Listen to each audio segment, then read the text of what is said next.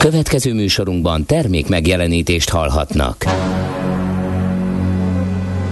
A 90.9 Jazzy bemutatja Egy zűrös városban, ahol semmi sem biztos. Csak az adó? Mondom semmi.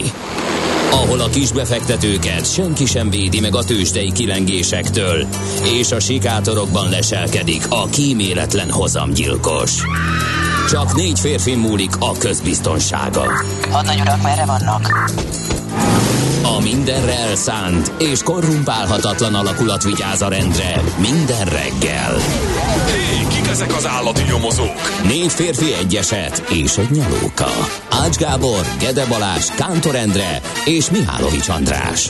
Az íróasztal mögül pedig Profit kapitány diktálja a tempót. Humor, emberi sorsok, közönséges bűnözők és pénz, pénz, pénz. Egy különleges ügyosztály. A Gazdasági Muppet Show minden hétköznap reggel a 90.9 Jazzin. De is figyelj, ne csak a bárányok hallgassanak. De miért? Ha nincs pénzed azért, ha megvan, akkor pedig azért. Millás reggeli. Szólunk és védünk. Jó reggelt kívánunk! Ez a Millás reggel itt a 90.9 Jazzy Rádion egy nappal a rettegés napja előtt. Ugyanis holnap mi lesz? 2022 02 22. Ja, ja, Már ja, szóltunk igen, előre. Így, így van. 0202-kor szóltunk, hogy lesz ez rosszabb is, de szerencsére ma még a felkészülésre van időnk, mert 2021. február 20 21-et Na, mondtam. 21. Összezár. Látod? 2022. A számmisztika. február 21. Így van. Bedarált. Így van. Hétfői nap, a Millás reggeli szól a 90.9 Jazzy Rádión, Kántor Endre az egyik műsorvezető. Mihálovics András pedig a másik. Isten éltesse az Eleonórákat 904-ből. Uh, ismered ezt a népszerű Igen. szerzeményt? Abszolút. Biztos ezzel, biztos Nem, ezzel nem. ugratják Ja, őket, az lehet. de mi nem ezzel ugratjuk, én csak Mi nem. nyomtam ezt az egészet, igazából csak annyit szeretnénk mondani, hogy boldog névnapot az Eleonóráknak. És Bódog névnapot. Mert hogy a bódogoknak Igen, is bódog így, névnapjuk igen. van? Na őket meg ezzel, tehát most belegázoltál rendesen. Bódog névnapot bódog. Ha-ha-ha, mondják. Igen, igen, így van. Szegény bódogok, nem lennék a helyükbe. A germánokra mit mondanak? Azt nem tudom. Na hát ez az.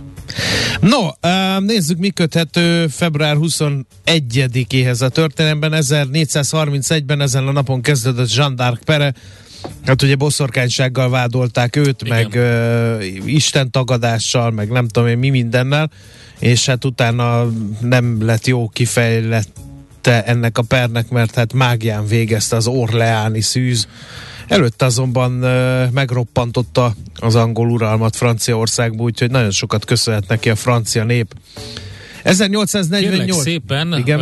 a nagyon nagy mázlimra voltam Chateau de Lafite-ben. Meung-sur-Loire-ban, és ott van kiállítva a Jeanne d'Arc-nak a páncélja. És milyen mérete Vagy volt? legalábbis akkor ott volt. És kicsi, annyira megdöbbentően apró termetű volt. Ezt ugye azzal nyugtáztam an- annak idején, hogy hát egy hölgyről van szó, egy nőről, és hát nem a fizikai ereje tette őt nagyjá, hanem a hite és a, a tűz, ami benne égett, de aztán utána úgy nézegettem a többit, nem voltak olyan nagy páncélok ott, úgyhogy így magamra nem tudtam volna illeszteni egyet sem.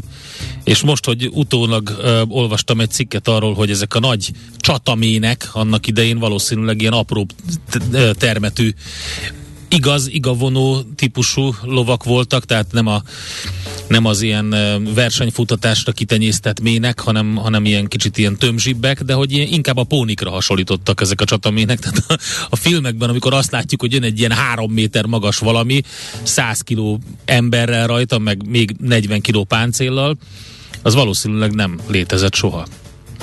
Na, erről ennyi. Nem tudom, hogy tudod-e, hogy az Age of Empires második részében, az Age of Kingsben uh, teljes hadjáratot lehet zsandárkal végig Ezt az angolok ellen. nem tudtam. Úgyhogy köszönöm szépen. Kipróbálhatod magad zsandárként, hogyha Nagyon erre jó. vágysz. ennek. Nagyon jó.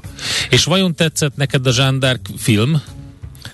Um, nagyon jó komponáltak a csata jelenetek, magukkal ragadóak. Az, hogy Mila Jovovics egy kicsit uh-huh. ilyen néha elborul és hisztérikus rohamot kap, az nem lopta be magát Az a nem. szívembe. Oké. Okay. Nem, nyilván egy kétségek közt hányódó látomásoktól gyötört, a csata iszonyatától megrettenő fiatal lány valahogy így nézhetett ki a csatatéren, de nem tudom. Túl van heroizálva mm-hmm. Zsandárk alakja az én Hát jó, fejemben. nyilván túl, persze. Oké. Okay. Na mehetünk tovább. Mehetünk, ö, 1848-ban Marx Károly és Engels Frigyes kiadta a kommunista kiáltványt, amelyet Lenins is magáévá tett. Mindeközben itthon um, az ifjak már nagyon készülődtek, és szerintem nem a kommunista kiáltványt olvasgatták, Igen. hanem a Pilvaxban iszogattak, majd ebből óriási botrány lett egy pár nappal később. Na-na, ne rombold le a nemzeti toposzainkat Én nem ezzel a rombolom.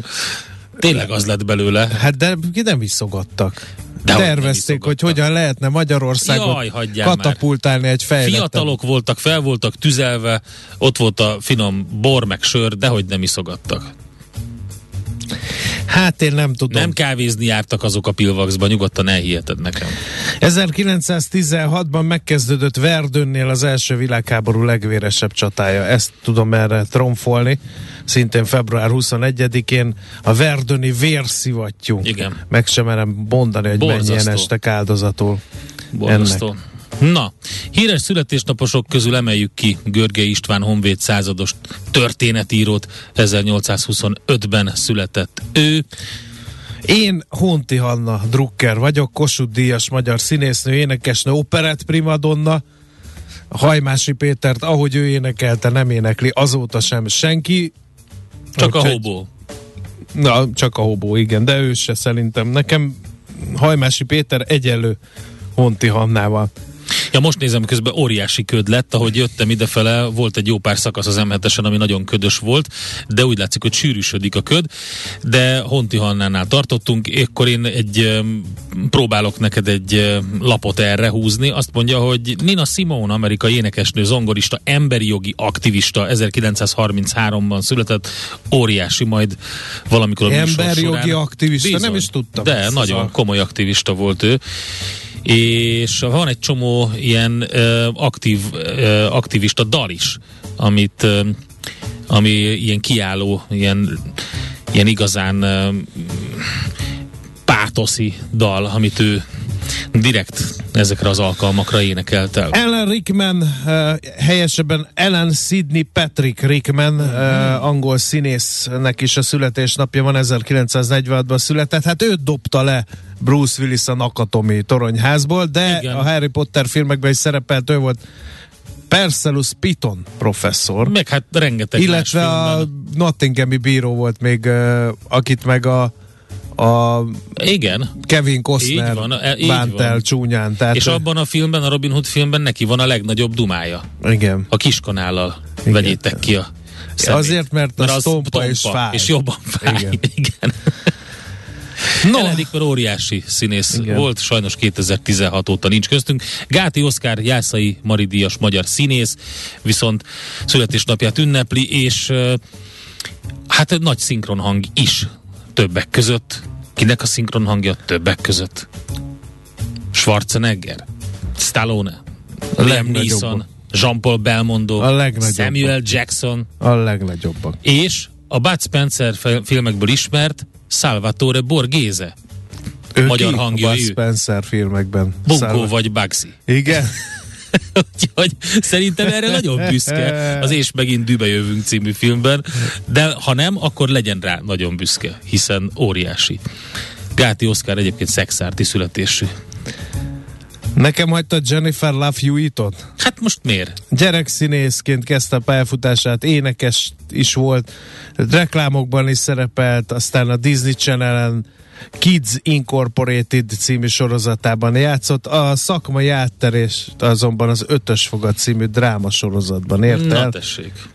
Majd utána újabb áttörés következett a Tudom, mit tettél tavaly nyáron. Tudod, ez Azaz, a tini rettegős. Igen, igen, igen. Én igen, nem igen. nézek ilyeneket, de Nem, hát én igen. sem, nem Aztán utána a nagy sikerre való tekintettel jött a folytatás, még mindig tudom. Igen, igen. És ezt lehet fokozni. Le, a borzasztó. múltkor kapcsolgattam. Tudom, a hol voltál síelni, tudom, Igen. mit csináltál Valentin napon. Tegnap is tudom, tegnap is tudtam, holnap is tudni fogom, mit tettél tavaly nyáron, meg ilyeneket lehet e, kreatívkodni, e, és e, a múltkor kapcsolgattam a tévét, és szembesültem Endre a következővel, hogy a halálos iramban 8 meg 9, Igen. már itt tartunk. Há, hogyne. De Figyelj. miért nem csak be sorozatot? Hát, mert, ja igen, azt szerintem lesz belőle, biztos, hogy lesz Na ott sorozat. elfogytak a jelzők szerintem, mert volt halálos, halálosabb, leghalálosabb, szuper halálos, Igen. és utána már csak És nincs halálos igen. 8, tehát Nincs- már nincs ez több. Nem lehet óriási visszalépés. mondani. Igen. Na mindegy, ö, Én azt gondolom, ennek a történelmi verzióit kéne megcsinálni. Rómában például fogatot hajtani. igen, tényleg. Ugye? Vissza az időbe, és a kopasz, Így van. hogy hívják, Vin Diesel megpróbálkozhatna van. Meg oda jól lenne az összes többi szereplő is. Hát ott Igen. van a Rock, aki bárhova beilleszthető, lehet akár egyiptomi Hát volt már herceg. Herkules is. Így van. Meg egyiptomi, mi volt a Skorpió király? Így volt? van, úgyhogy ő Nagyon aztán jó. teljesen jól megfelel. És tudod, milyen szuper konferencié? Láttad a Super Bowl-nak a... Ja, hát figyelj, hát ott, ahol az összes reppert a színpadra hozták, aki és valaha... aki valaha bármit is csinált, és Na, a azt Dr. Dre kecsölte ki a számlát nekik, mert hogy állítólag nem fizetnek nekik, és valami 7 millió dollárt a saját pénzéből összedobott a Snoopnak, meg a többieknek. Ez megvan, hogy beszéltünk erről az ácsról, áccsal, és azt mondta, hogy érdekes, ő azt hallja, hogy mindenki szídja ezt a performanszot, Hát amit figyelj, előadtak. Állítólag nem volt olyan nagy, én nem láttam, én De- egy pár részletet láttam belőle. Figyelj, ezeket az embereket egy színpadra Mondjuk állítják, elég nagy. teljesen mindegy, hogy Igen, mit csinálnak. igen. Szerintem ez egy nagy durranás. Mindegyik meg, meg volt a megfelelő mozdulat, amivel oda markolt, ahova kell, és így jó megmutatta a közönségnek. Úgyhogy, Igen. Na, De ma nem ezért gyűltünk egyben, hanem azért, hogy adozzunk tisztelettel az idegen vezetőknek, főleg mert, hogy International Tourist Guide Day van. ja, igen? Na tessék. 1985 óta számos országban megünneplik oly módon, hogy az idegen vezetők saját honfitársaiknak mutatják be városukat, méghozzá ingyen, uh-huh. hogy azok a városok érdekességeit jobban megismerik. Hát azért adózzunk tisztelettel, mert az elmúlt évek semmiképpen sem az idegenforgalmi szakma e, könnyű évei közé tartoznak, tekintve, Az hogy biztos. leállt az idegenforgalom, és e, nagyon sok mindenki kapott kompenzációt. Én nem hallottam arról, hogy az idegenvezetők kapnának kompenzációt uh-huh. e, bármilyen forrásban. Úgyhogy az első számunk szóljon az Eleonóra névnapot ünneplőkön kívül az idegenvezető. Rendben, Mit és ezt, ezt be is készítettem, a címe eleve, főleg a budapesti A idegenvezetőknek. Hello Tourist? Jó, nem, az már tavaly előtt, vagy mikor volt, hanem ez, ez egy klasszikusnak a feldolgozása, az Inner City Blues. Nézz is! Ne csak hallgass! millásreggeli.hu Na nézzük, mit írnak a lapok. Hát Illetve nézzük. 0630 20 10 909, ezt nem is mondtuk még, hogy itt lehet minket Viberen, Whatsappon, SMS-ben kommentelni, kérdezni, üzenni nekünk, és természetesen a Facebook oldalunkon keresztül is. Hát találtam egy nagyon jót, ami rímel az egyik nagyon fontos témára, amit a múlt héten feszegettünk. A g7.hu-n ö, azt a kérdést teszik fel, hogy tényleg nyerészkedik-e az állam a kutakat bedöntő üzemanyagár stoppon. Mert ugye extra profit a tankoláson, ezt mondták többen, és ha megnézzük azt, hogy milyen um, adójellegű befizetés terheli az üzemanyagot, alapvetően háromról van szó, a 27%-os áfa, illetve az egyaránt fix összegű, fix összegű jövedéki adó és a készletezési díj. Jelenleg a hatósági árazás miatt mind a gázolajért, mind a 95-ös benzinért legfeljebb ugye 480 forintot kérhetnek a kutakon, és hogyha megnézzük, akkor uh, a szabályozás nélkül, ahogy nekünk is elmondta a holtankoljak.hu ügyvezetője, uh, az előbbi ára 535, az a gázolaj, a benziné 520 forint lenne, de hogyha megnézzük az adótartamot, akkor ugye az úgy tűnik, hogy a, az árstopp ugye az állambevételeit csak minimálisan csökkentette, mert hogy a jövedéki adó és, a, és a, ez a készenléti díj mértéke állandó nem függ az ártól, és ebben nem is nyúlt bele a kormányzat. Itt csak a nettó ár arányában megállapított 27%-os áfa lesz kisebb, mert a kutak olcsóbban adják az üzemanyagot. Tehát végül is, ha nem nagy mértékben, de valamennyire csökkenti az állambevételeit az árstop. Hát ugye a kritika az viszont ezzel szemben az, hogy miért marad meg egyrészt ez a a készeléti díj és a jövedéki adó, másrészt meg ez a nagyon-nagyon magas áfa. A másik pedig, hogy miért támogatjuk a szlovák és hát osztrák az, fuvarozókat, ugye, ami az a külön, Igen, így van, az egy külön kérdés. Na, Uh, világgazdaság címlap sztoria mi más lenne, mint a gazdaság évad nyitó. Uh, kibírta a terhelést a mostani válság alatt a 2010 után felépített új gazdasági rendszer, ezt maga a miniszterelnök mondta a Magyar Kereskedelmes Iparkamara gazdasági évnyitóján. Furcsa, hogy Parag László nem beszélt mondjuk a kutasok problémáiról, pedig hát ugye a Magyar Kereskedelmes Iparkamara ugye a vállalkozóknak a köztestülete, uh-huh. uh, és 5000 forintot fizetnek gondolom a nehéz helyzet ellenére a kutasok továbbra is a kamarának minden évben. A kormányfő szerint a kilábalás gyors, erőteljes és a V betű formájú volt. Hasonló méretű 7% fölötti növekedésre utoljára 1977-ben volt példa. A négy stop politikájáról azt mondta, eszünk ágában sincs visszahozni a tervhivatalt, ám a válság idején be kell avatkozni a piac működésébe. A kamara elnöke Parag László pedig csak annyit fűzött hozzá, hogy a békát le kell nyelni. Hát könnyű neki, mert nem neki kell lenyelni ezt a békát. Szerintem a miniszterelnök beszélt a gazdaság előtt álló legfontosabb kihívásokról, így a hazai cégek versenyhátrányának leküzdéséről, a magyar vállalatok tulajdoni arányának növeléséről, terjeszkedéséről, illetve a vidék felzárkóztatásáról. Megállapodás is született Parag Lászlóval, amiről azt mondta, be tudják tartani, reális esély van, hogy 2030-ra Magyarország eléri az Európai Unió fejlettségének átlagát. Uh-huh. Hát már megint, már megint utol akarjuk érni 30 éven. Na Akkor ez lesz, amit utalta a miniszterelnök Igen. úr? Aztán ugyancsak a világgazdaság hát címlapján, amit... igen, írjuk fel valóban. Igen. Az őszig a tavalyi 1270 kilométernél és hosszabb szakaszon indulhatnak új felújítá, útfelújítások, ezt a Magyar Közút Nonprofit ZRT vezérigazgatója közölt a világgazdasággal. Növelni próbálják a teljes körű felújítások arányát. Országosan 32 ezer kilométernyi gyorsforgalmi fő- és mellékutat üzemeltetnek, ellátják a téli üzemet, gondozzák a több százmillió négyzetméternyi zöld felületet, frissítik a burkolati jeleket, cserélik a táblákat, szalakkorlátokat, e, mindezt idén a tavalyhoz hasonló e, költségvetésből, csak nem 40 elemű kísérleti út és hídépítési projekt listáján szerepel az automatikus tengely súlymérő, a világító kerékpárút, de még az üveg aszfalt is írja tehát a világgazdaság, meg azt is írja, hogy nincs veszélyben a Szent Gotthárdi gyár. A legfrissebb német fejlemények ellenére nincs veszélyben az Opel gyár. Európában a vezérigazgató bejelentése szerint az Opel 2028-tól nem értékesít többé belső égésű motorokat, ám a magyar üzem vezetősége úgy reagált, a gyárban a Stellantis csoport részeket nem csak az Opel márka személyautóiba készítenek motorokat, hanem nyitva áll előttük a csoport többi márkája számára is. A termékskála bővülése pedig sok évre előtre, előre tekintve biztosítja a piacot. Ezek voltak a világgazdaság hírei. A CNN-en és a BBC-n mind a két hát az oldalon vezető hír az, hogy Joe Biden egyetértett, vagy hát belement abba, hogy találkozzon Vladimir Putyinnal. A franciák ajánlották fel ugye a meetinget, a csúcs találkozót, akkor abban az esetben él ez a dolog, hogyha nem um, szállják meg Ukrajnát az orosz haderők, miközben ugye amerikai források szerint az orosz haderő megkapta a parancsot, hogy kezdje el uh, Ukrajna lerohanását. A hírszerzők szerint már készülnek a konkrét tervek a várható manőverekről. Ez egy tegnap esti információ. A CBS News nemzetbiztonsági tudósítója David Martin számolt be róla vasárnap este és hát ugye ez azt jelenti, hogy szintén elég izgalmas hétre készülhetünk. Remélhetőleg lesz orosz-amerikai elnöki csúcs találkozó, és nem lesz invázió.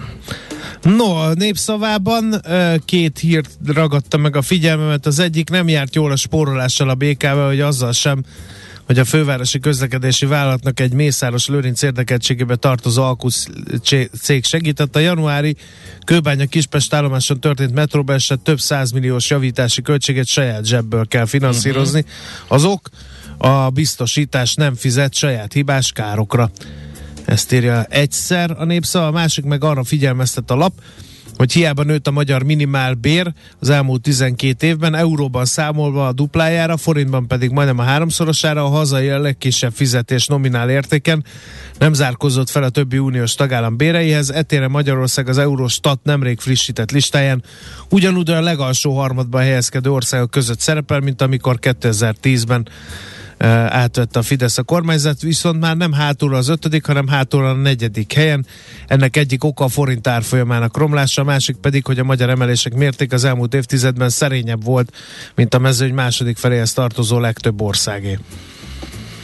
Most no, az hát átvonuló ezek... hidegfront nyomán elég nyugatias áramlás lesz az országban, erős széllökések jönnek vissza, hidegfront Jön van. a hó is, nem? Azt nem tudom, de mínuszok éjszaka előfordulhatnak, mínusz kettő, mínusz három, kedden és szerdán eh, viharos szél lesz jellemző, a legnagyobb lökések a 80 km per órát is meghaladhatják. Eh, a Dunántúl északi felén van erre több esély egyébként, mert arról jön és támad a front. Hol zárt? Hol nyit? Mi a sztori? Mit mutat a csárt? Piacok, árfolyamok, forgalom a világ vezető parketjein és Budapesten. Tősdei helyzetkép következik. 1000 pont felett esett a Bux, 2 százalékos volt, a mínusz 50.237 ponton fejezte be a hetet. Minden eset, kérem szépen, minden a világon. Mondom a nagyon súlyos dolgokat. Az OTP 3,3%-kal, 16.600 forintra.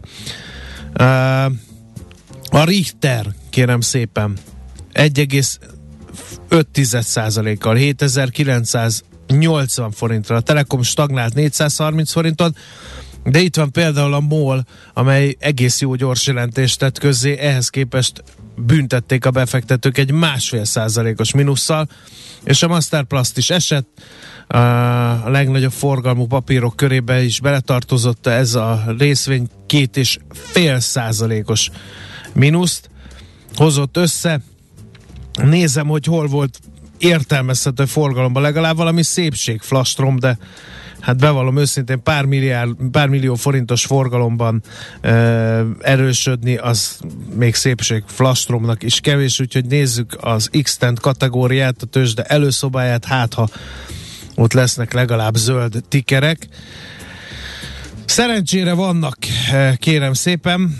Itt van például a DMK, amely 7,5 százalékot tudott erősödni a rossz tőzsdei hangulatban, a Polidukt 30 százalék fölötti pluszt hozott össze, de volt itt is 11,3%-os mínusz a Gobnál, és esett az Oxotec is 2,3%-kal. A Glosternek a fél százalék plusz az hát inkább csak stagnálásnak nevezhető, de legalább nem esett, mert hát hallható és látható volt pénteken, hogy mindent agyon csaptak a befektetők a magyar tőzsdén is.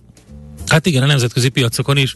Csütörtökön volt ugye a Dow Jonesnak az év legrosszabb napja eddig, akkor eléggé komoly, masszív esés volt a csütörtökön, aztán majdnem 2% ot 622 pontot esett a Dow Jones. Egyébként folytatta, tehát 0,7%-os mínuszt hozott össze pénteken, és még mindig ugye az orosz-ukrán konfliktus az előtérben, és félnek a befektetők, hogy ez mit okozhat, milyen rengéseket, illetve a kriptók piacán is némi fél félelem van, hogy egyre többen írkálnak arról, meg fogalmazzák meg véleményüket, hogy ha összeomlanak a kriptók pénzek, akkor az uh, megint recesszióba sodorhatja a világ nagy gazdaságait. A kriptók? Igen, képzeld hát ahhoz képest, hogy egy csomóan meg azt mondják, hogy nem veszik komolyan őket. Igen, most hát ahhoz képest ez érdekes, hogy mennyi pénz van, mennyi pénz csücsül bennük.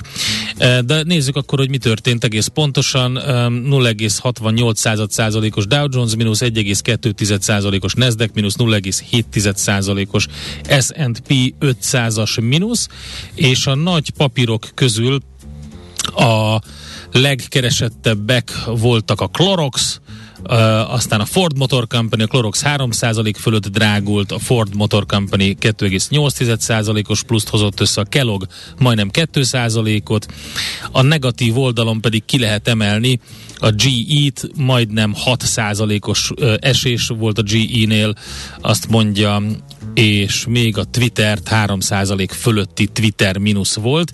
Egyébként a legaktívabb papír a Ford volt, őt az AT&T követte 0,4%-os plusszal, és a Bank of America 0,2%-os mínusszal.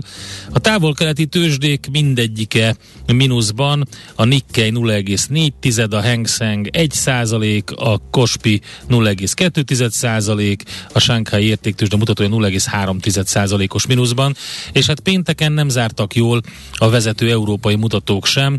Londonban 0,3, Frankfurtban azonban másfél százalékos mínuszt sikerült összehozni. Tőzsdei helyzetkép hangzott el a Millás reggeliben. Tari Ibolya jön a legfrissebb hírekkel, információkkal, utána majd jövünk vissza mi. És... Egy gumiszervizből. Ja, igen? Nem? Nem, az majd csak délután lesz. Ja. Ne árulja ilyen titkos belső információkat. Hát aki szeretné látni Tali Bolyát élőben, az valamelyik De hát nem lehet tudni, hogy mikor megy oda, és hogy melyikbe. Úgy, hát hogy ennyit bízzunk már a hargatokra. A véletlenre. Jó. Nem, meg a véletlenre, igen.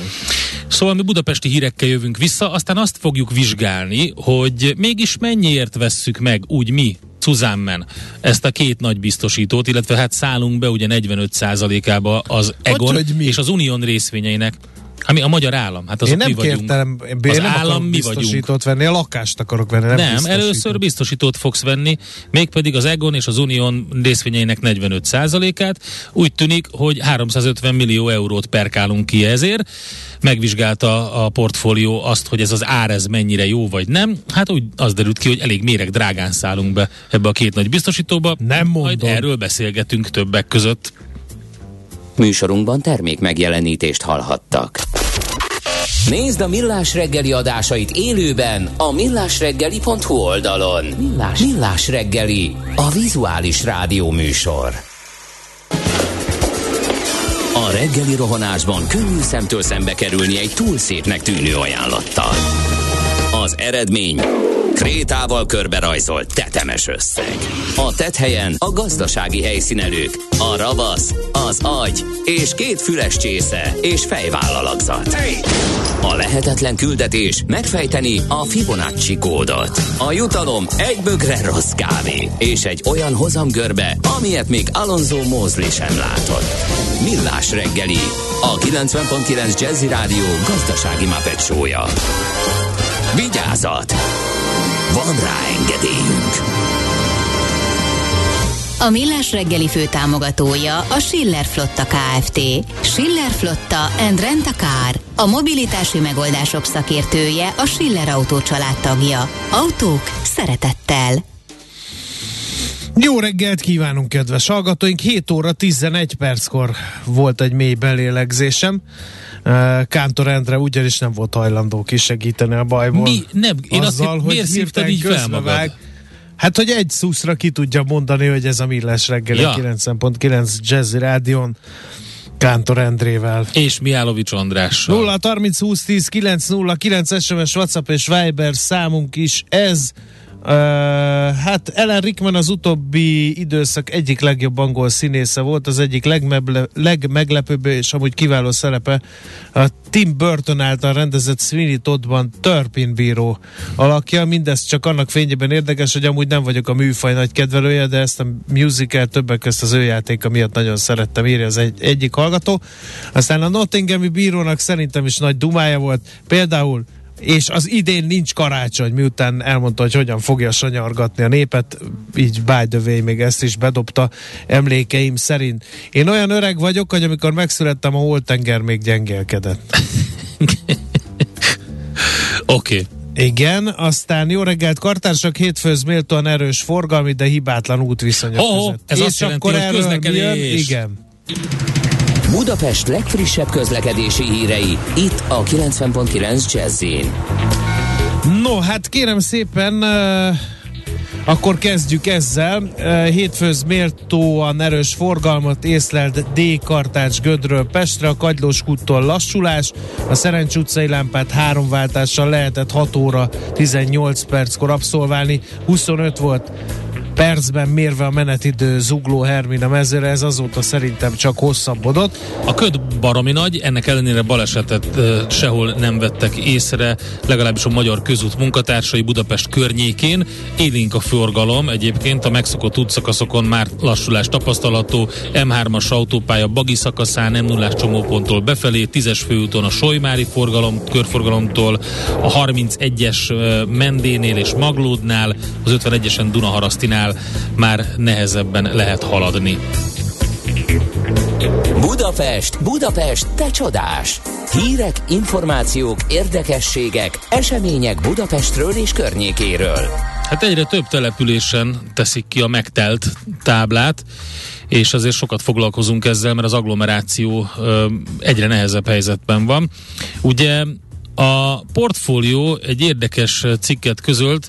A korábbi cikkben az volt, hogy a, népesség csökkenés által leginkább sújtott településeket mutatták be, most egy másik oldalt mutatnak be. Azokat a településeket gyűjtötték össze, ahol 2000 és 2020 között a legnagyobb arányú volt a népesség növekedés. Nem meglepő, hogy főként Budapest elővárosában található településekről van szó. A mesé. Úgyhogy hát sok minden. Van, vannak egyébként olyan községek is, mert országos a kutatás, ahol elég nagy növekedés van, de a legnagyobb népesség növekedést elérő városok között Pest megye eléggé felülreprezentált. Na de nem ez. Hát hogy lehet akkor, hogy Vámos Szabadi? Uh-huh. A legnagyobb mértékben. 250 százalék fölötti mértékben Igen. emelkedett a népessége, és nemes kis falud. Igen.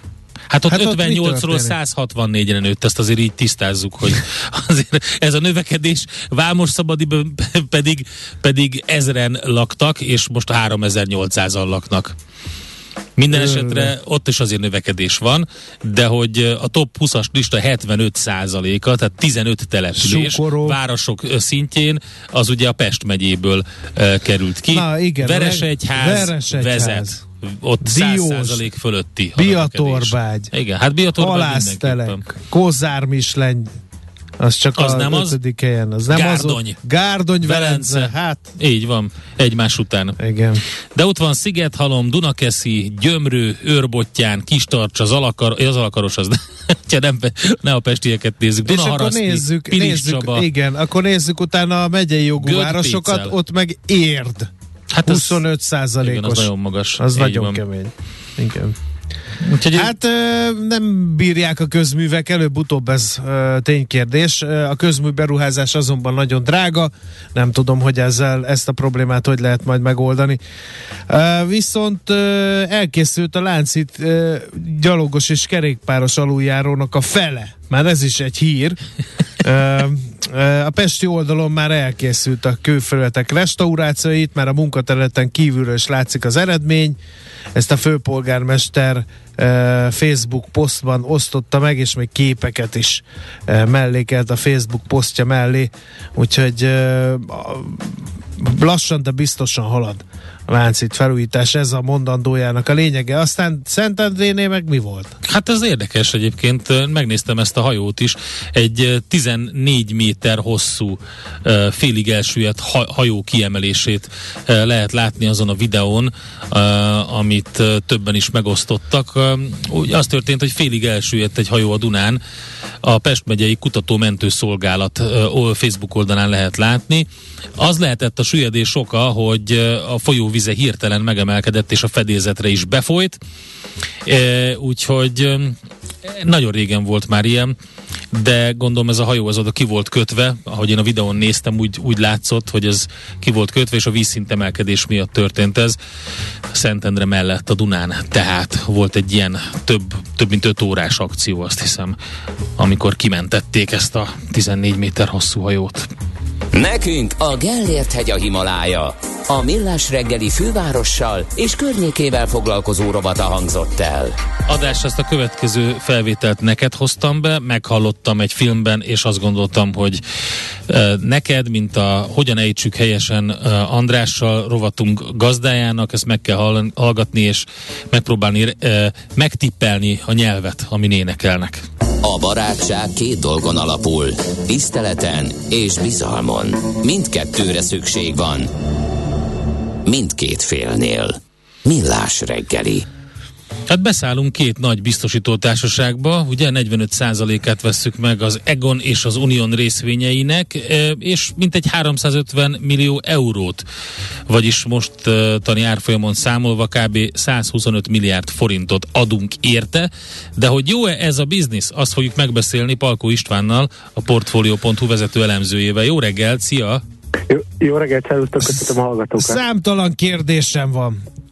Az egyik a 45%-ra vonatkozik, mert hogy az kisebbségi részesedés. Tehát bármennyit is költünk rá, nem mi fogjuk ott megmondani, hogy mi fog történni. Mármint mi magyar adófizető állam, állampolgárok. Így van, és mi a kérdés? Ugye ilyenkor az szokott lenni, hogy...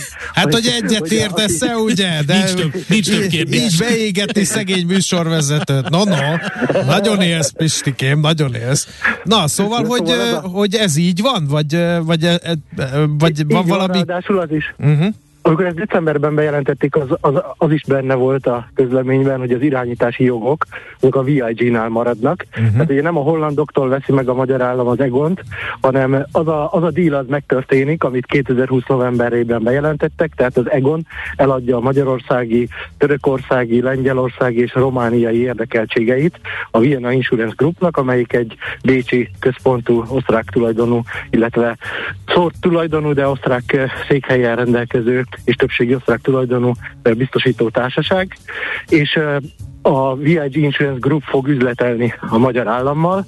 Ez fogja továbbadni a frissen megszerzett Egon biztosítónak, illetve Egon alapkezelőnek és érdekeltségeiknek, valamint a már meglévő magyarországi biztosítójának, az Union biztosítónak a 45%-át, és kinyilvánították, hogy az irányítási jogok azok a Vienna Insurance Groupnál maradnak. Ez persze még változhat, mert a tárgyalások nem teljesen záródtak még le, ahogy észrevettük.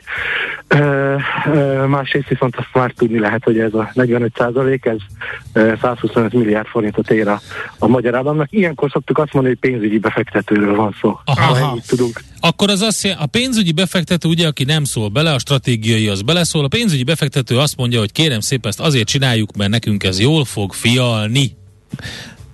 Így van. Jó, ennyire jó biznisz a biztos, megint ugye beleütköztünk abba, hogy de mi a kérdés, ugye, eh, Kántor Endrénél, eh, szóval, hogy ennyire jól megy a biztosítási szektor, hogy ezt eh, megéri ilyen viszonylag sok pénzt beleölni egy biztosító kisebbségi részesedésébe? A gazdasági ágazatok közül az átlaghoz képest mindenképpen jól teljesített a válság alatt uh-huh. a biztosítási szektor. Egyáltalán nem volt visszaesés. Tehát, hogy egyenként nézzük a negyedéveket, akkor piacon nem történt uh, díjbevétel szerinti visszaesés. Most ez a teljes szektorra vonatkozik. Egyes biztosítóknál előfordult, illetve utasbiztosítás például az egy nagy áldozata volt a válságnak, hogy kevesebb, mint felére esett vissza a legnehezebb negyedévekben. Tehát voltak olyan biztosítások, amelyek megszenvedték a, a koronavírus koronavírus járványt, Összességében viszont egészen jól teljesített a biztosítási szektor, különösen az utóbbi negyed években az életbiztosítások, mint hogyha a lakosság résztartalékolási szándék az, az elég hatékonyan gyűrűzött volna be az életbiztosítási piacba, tehát ezek a biztosítók is nagy valószínűséggel jól teljesítettek. Ennek fényében néztük meg, hogy becsültük meg mi a portfóliónál, hogy mennyi lehet a, a jövőbeni értéke ezeknek a biztosítóknak. Elsősorban az eredménytermelő képességet szokták a biztosítóknál figyelembe venni, a bankoknál ott a saját tőke arányos értékeltség is érdekes szokott lenni. Azt is megnéztük a biztosítóknál, de meglehetősen irreális számokat kapunk, hogyha saját tőke alapján próbáljuk beértékelni a biztosítókat. Ezért egy, egy, egy egyszerű becslést adtunk arra, hogy az eredménytermelő képesség alapján mi várható, és azt látjuk, hogyha nem számolunk a jövőbeni, mondjuk például az állami tulajdon megjelenéséből fakadó pozitív ö, növekedési lehetőségekkel, hanem a mostani képességet nézzük, akkor körülbelül 16 év kellene az államnak arra, hogy megtérüljön neki ez a befektetés. Ez azért nagyon sok. Tehát a, az idei évre általam becsült nettó eredménynek a 16-szorosáért veszi meg a, az állam. Ennek a két biztosítónak a 45%-át, tehát ugye arányosítani kell 45%-kal, míg ez a, a régiós biztosítási piacon 10 körül van ez a szorzó. Uh-huh. Tehát ugye, ha tőzsdéken nézzük, uh, akkor Na de, akkor lehet-e szinergia, ugye? Bankholdingot is gründolnak államhoz közeli befektetők, a biztosítási szektorban is államhoz közeli befektetőknek vannak elég jelentős hadállásai. Nem lehet, hogy ezeket össze fogják fésülni, és egy giga magyar biztosító jön észre a giga magyar bank után? Több elmélet van, most azt láthatjuk, hogy, hogy egy pénzügyi befektetőről van szó, később kiderülhet az, amikor elkezdenek esetleg részleteiben kommunikálni a szakmáról az új tulajdonosok. Ugye ez a Corvinus nemzetközi befektetési ZRT az, aki három holdingon keresztül beszáll ebbe a, a két biztosítóba, később mondhatja azt, hogy ő neki vannak bizonyos céljai. Uh-huh. Ugyanakkor kérdés az, hogy ez hogy kerül majd összhangba az irányítási jogoknak az elosztásával, hiszen elvileg 45%-os tulajdonosként nem lesz döntő szava a két biztosító stratégiájában a, az államnak, de hát ez még változhat, hiszen a tárgyalások során e, olyan záradékok is belekerülhetnek, ami az államot azért kedvező helyzetbe hozza.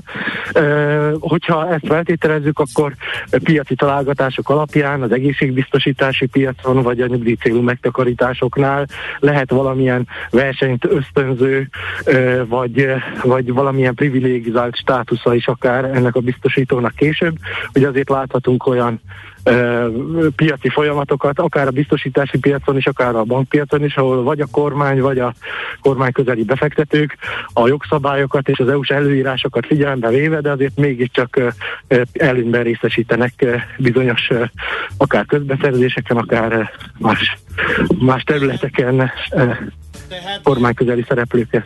Lehet, lehet simán egy olyan ö, történet, hogy ö, az egészségügyi reform egy olyan irányba fordul, hogy egészségbiztosítást kell kötni a TB mellett ö, az ellátáshoz? Uh-huh. Van, folyamatosan vannak ilyen ötletek, ilyen javaslatok, ugye mi konferenciákat is szoktunk szervezni a szakma szereplői számára.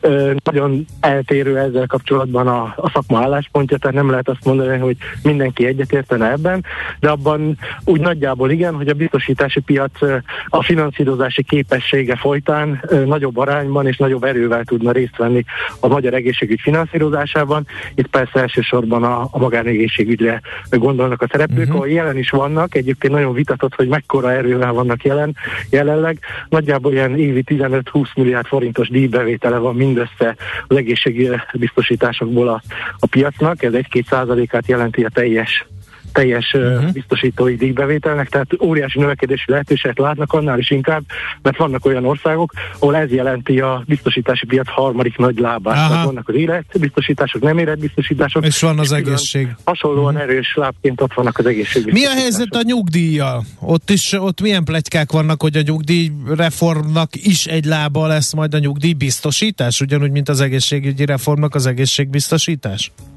Hát ugye most egy választások előtt állunk, tehát eleve ez már önmagában kétesélyesé teszi a dolgot, ráadásul a, a, az állam terveiben folyton megjelentek bizonyos ötletek, például a legutóbbi volt a nyugdíjkötvénynek a bevezetése, ami végül is nem magánpiaci szereplők bevonásával történne, uh-huh. úgy tűnt legalábbis eddig, hanem egy új állampapírnak a megjelenése, ami inkább elszívná a forrásokat a magánpiac elől, tehát folyamatosan így forrong ez a történet, és ö, ö, nem lehet tudni, hogy milyen irányba fog haladni.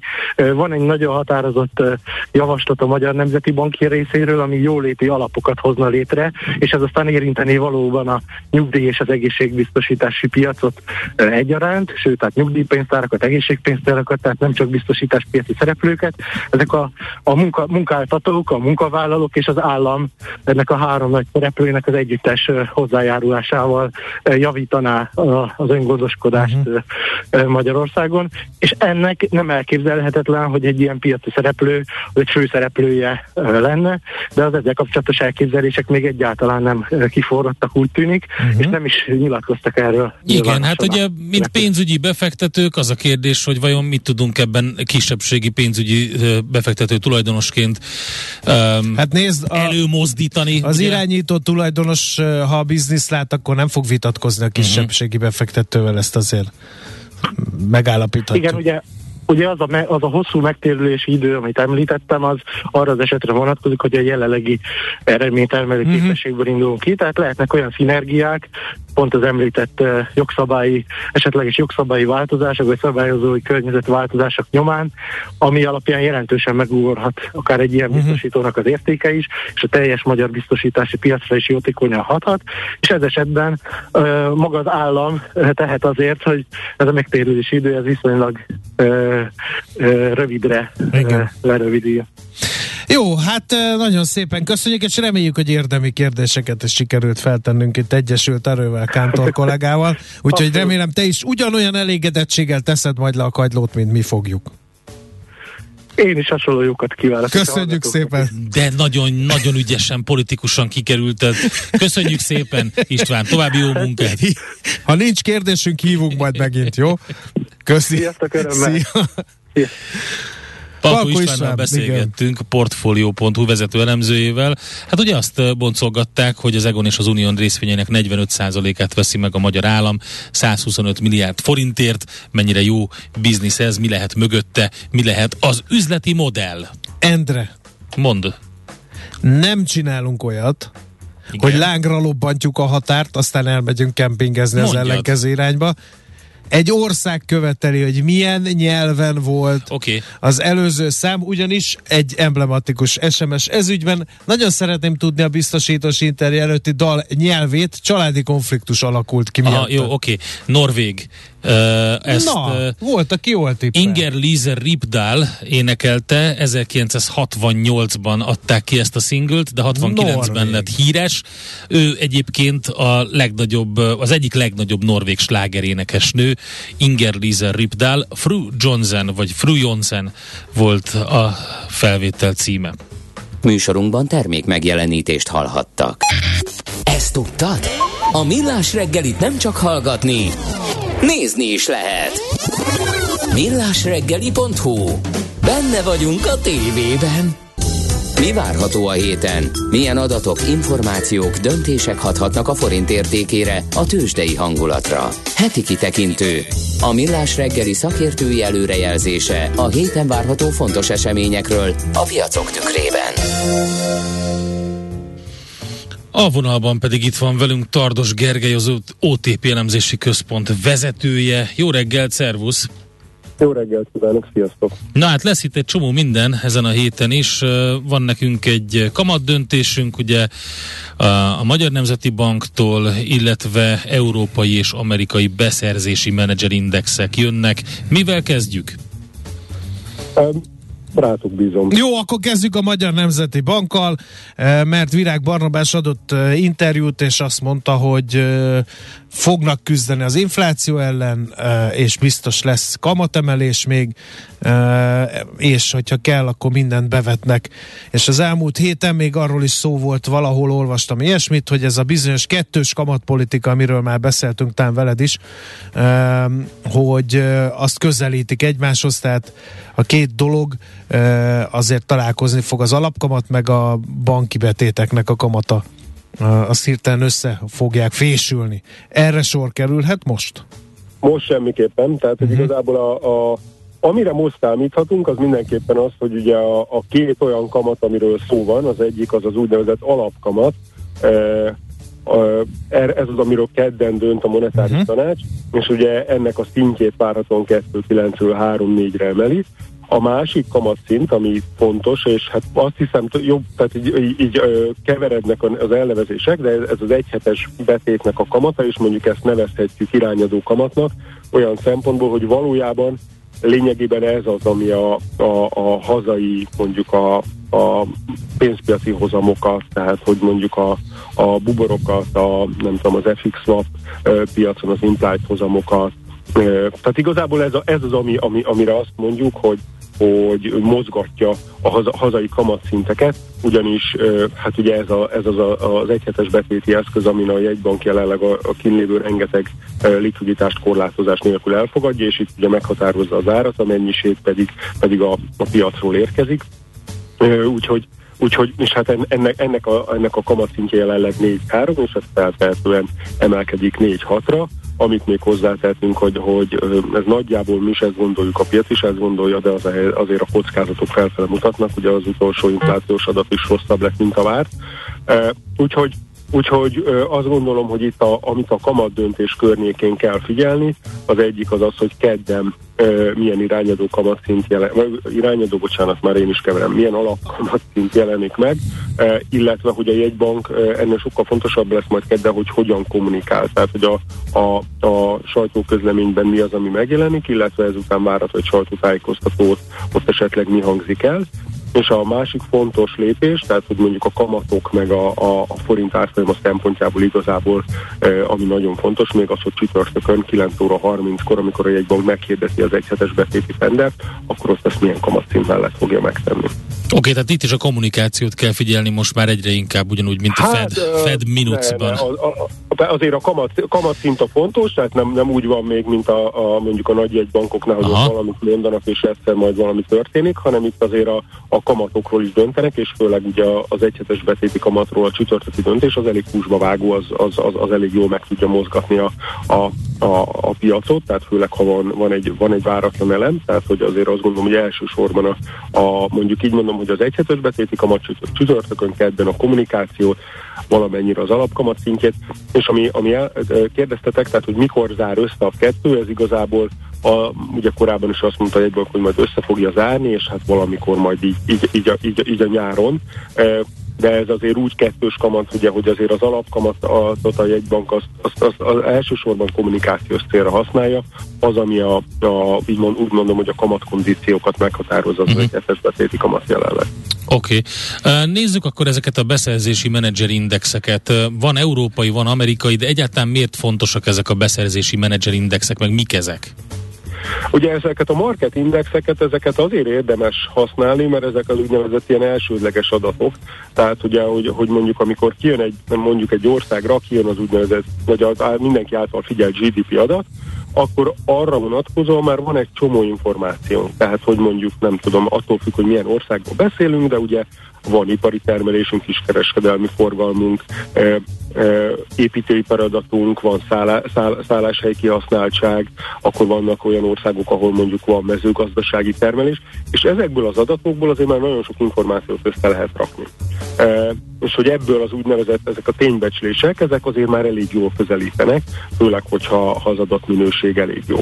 E, ugye, és e, tehát, hogy vannak van, ezek a market indexek, ezek lényegében ilyen a konjunktúra alakulásáról kijövő e- elsőkörös adatok közé tartoznak, tehát hogy, hogy, ami, tehát, hogy ezt nem lehet így úgymond proxizni, tehát még a GDP-re ugye fel tudjuk használni azt a sok-sok adatot, amit az előbb mondtam, Ezekre az adatokra nincs, tehát hogy igazából ezeket azért érdemes nézni, mert ez az, amit, amit aztán berakunk azért, hogy próbáljuk megnézni, hogy igazából merre, merre megy az üzleti ciklus. Úgyhogy, úgyhogy ezek ezért fontosak, és ami ugye most jön, jön ö, Európára, a, az USA-ra is, és, és igazából amit érdemes nézni, hogy ugye az elmúlt, úgymond ö, ö, egy pár hónap, vagy elmúlt egy, egy-két hónapban, ugye főleg a szolgáltató szektornál beestek az Omikron miatt ezek az indexek, ami a konjunktúra lassulására utal, és érdemes nézni, hogy itt igazából mi is történik. És ugye a feldolgozó iparnál meg az volt, hogy ezek az indexek viszonylag magasan maradtak, egy gyors feldolgozóipari bővülést mutattak. Ugye ebbe hozzájárul az, hogy azért a feldolgozóiparnak a megrendelési állománya az elég masszív, és hogy igazából itt a termelés oldali problémák, ugye amik jönnek ezek a kínálati szűkösségekből, tehát, hogy, hogy, hogy ez, a, ez a dolog, ez hogyan alakul, változik-e, javul-e e, igazából, e, és hát azért így, így, így mondjuk a következő, így mondom, hogy, hogy három-hat hónapban az egyik nagy kérdés az az lesz, hogyha ránézzünk a, a globális növekedésű várakozásokra, akkor kifejezetten magas számokat látunk a fejlett és a fejlődő országokra egyaránt. E, és hogy, hogy, hogy ennek ugye meg is van a fejünkben az oka, tehát az Omikron után remélhetőleg lesz egy legalább egy pár, pár, pár normális hónap, a kereslet visszatér, ez a szolgáltatásokon keresztül meg tudja húzni a gazdaságot, de van egy olyan kérdőjel, hogy, hogy igazából a, a, a mostani inflációs sokkal erősen visszaeső reál jövedelmek, azok nem fogják-e meg nagyon a, a, a, a fogyasztást, és igazából, hogy nem okoznak ezek ilyen, tehát nem okozzák-e azt, hogy a, a vártnál alacsonyabb lesz idén a növekedés. Tehát, hogy igazából ez, ez, ez, ez a konjunktúra szempontjából az egyik legfontosabb kérdés így az előttünk álló mondjuk ilyen, nem tudom, 6-12 hónapban. Nagyon érdekes, jó. Akkor a beszerzési menedzserindexeket a Markittól figyeljük, és természetesen a szemünk a Magyar Nemzeti Bank kamat döntőülésén. Köszönjük szépen, Gergő, jó munkát nektek, szép napot! Jó hetet mindenkinek, sziasztok! Tardos Gergelyel beszélgettünk az OTP elemzési központ vezetőjével. Heti kitekintő rovatunk hangzott el. Mire érdemes odafigyelni a héten? Mi elmondjuk. No, legyen a hallgatóiké a szó, mert hogy jöttek Legyen. kérdések, meg hozzászólások. Nem azért blokkolta a biztosító megvételét Pintér Sándor, mert stratégiai fontosságú, ha végül csak a pénzügyi befektetéket veszük meg, azért nem ütheti meg a bokáját az állam. Miért üthetné meg? Ezt nem, ér, nem is vagyok benne De a biztos, hogy stratégiai fontosságú, akkor ez a 45 százalék, ez nem biztos, hogy elég. Nem biztos, hogy megállnak itt, ugye az előző beszélgetésben be, szó esett erről. Igen. Egy buszt oltanak a Magyar kúton az M1 M7 bevezetőn egy csodás fővárosunk felé, valószínűleg emiatt is kb. a svéd bútoróriás vonaláig beállt és lelassult a sor, írja Aha. Ákos. Van engedélyetek, ez nem kérdés, de vel nem kezdünk mondatot. Ezt a lassított notát így hétfő reggel a második kávé után a harmadik előtt, hát vírus nem elégedett zenei munkásságoddal, ez a lényeg a hozzászólásnak. Hát pedig Marcus King az egy nagy klasszikus, úgyhogy sajnos ez ilyen. Aztán uh, lerobbant a 9-es busz a Margit híd Budai híd fönnél a Tyű. megállóban a, alakul a dugó, már a Komiádig ér az autósor a rakpartra és a főutcára is. Ezek jöttek, aztán az M1, M7 bevezető melletti parkolóban kigyulladt egy busz, már oltják, ez többet. Ének a pici falvakban nem laknak ott csak papíron, jól ismert okokból. Aztán a közmű beruházás elkerülésének megoldása a zsúfolt településeken pottyantos budi és furt kút, ilyen a közegészségügyi katasztrofa. Hát aki kiköltözik egy ilyen helyre, az nem erre vágyik, és nem is ez fogja megvalósítani, úgyhogy ez viccnek jó, de megoldásnak nagyon-nagyon kevés. Úgyhogy a benzin nagyker ára miért nem hatósági vajon? Kérdezi egy másik hallgató. Hát le kell nyelni a békát. Igen, meg ugye van az Csak- a kérdés, hogy, hogy azt nem nagyon értem, hogy miért nem lehetett mondjuk hozzá kö- kötni ahhoz, hogy mondjuk magyar állampolgároknak például, és hogy viszonylag egyszerűen ezt a tranzitos dolgot meg lehetett volna kerülni. Tehát egy tartózkodási engedély, vagy egy lakcímkártya, vagy egy, vagy egy, vagy egy igazolvány. De Endre, hát Tudom, hogy Európai Uniós szabályozások vannak, egy, de akkor még is, hogy egy, kettő, azért jön a bevétel ebből. Hát 56%-a még így is Valóban, adóbevétel. jön- Ha most jön a ide jönnek extra forgalommal, igen, de közben tönkreteszik ezeket a benzinkutakat. jó, hát igen, le kell nyelni a A békát. pénteki emelés után már, már több mint 10 forint mínusz van minden egyes liter gázolajon, Igen. és megemelkedett jelentősen a benzinen is a mínusz. 2 forint volt, de azt hiszem most már 5 forint fölötti. Azt szeretném mondani, hogy le kell nyelni a békát. Ja, Parag értem. László ezt mondta Ja, a gazdasági igen. évad nyiton, ő pedig Mindenki- a Magyar Kereskedelmi és Ipar Kamara elnökeként pontosan tudja, hogy Értem. a vállalkozásoknak mi jó és mi nem. Ennyi. Jó, Nem tudok mit mondani erre, Endre, szerintem. rendben. Neked van-e valami? Nincs. Én Nincs, akkor menjünk mondom, el, hogy higgadjunk le. utazzunk el a kelet, vagy Ázsia Svájcába, hamarosan a Sejemút országai közül Kirgizisztánba, vagyis a Kirgiz köztársaságba látogatunk el. Jönnek szakértőink Gerendi Zoltán és Feledi Botond, és eh, Kirgizisztánról lesz szó. Erről a gyönyörű közép-ázsiai országról nem véletlenül hívják Ázsia Svájcának a hegyvidékei miatt. Hát, hogy mennyire az mondjuk más miatt, az kérdést 1990 óta független Kirgizisztán. Műsorunkban termék megjelenítést hallhattak. Hé, hey, te mit nézel? Nem tudtad? A Millás reggelit nem csak hallgatni, nézni is lehet. Millásreggeli.hu Nézzünk, mint a moziban!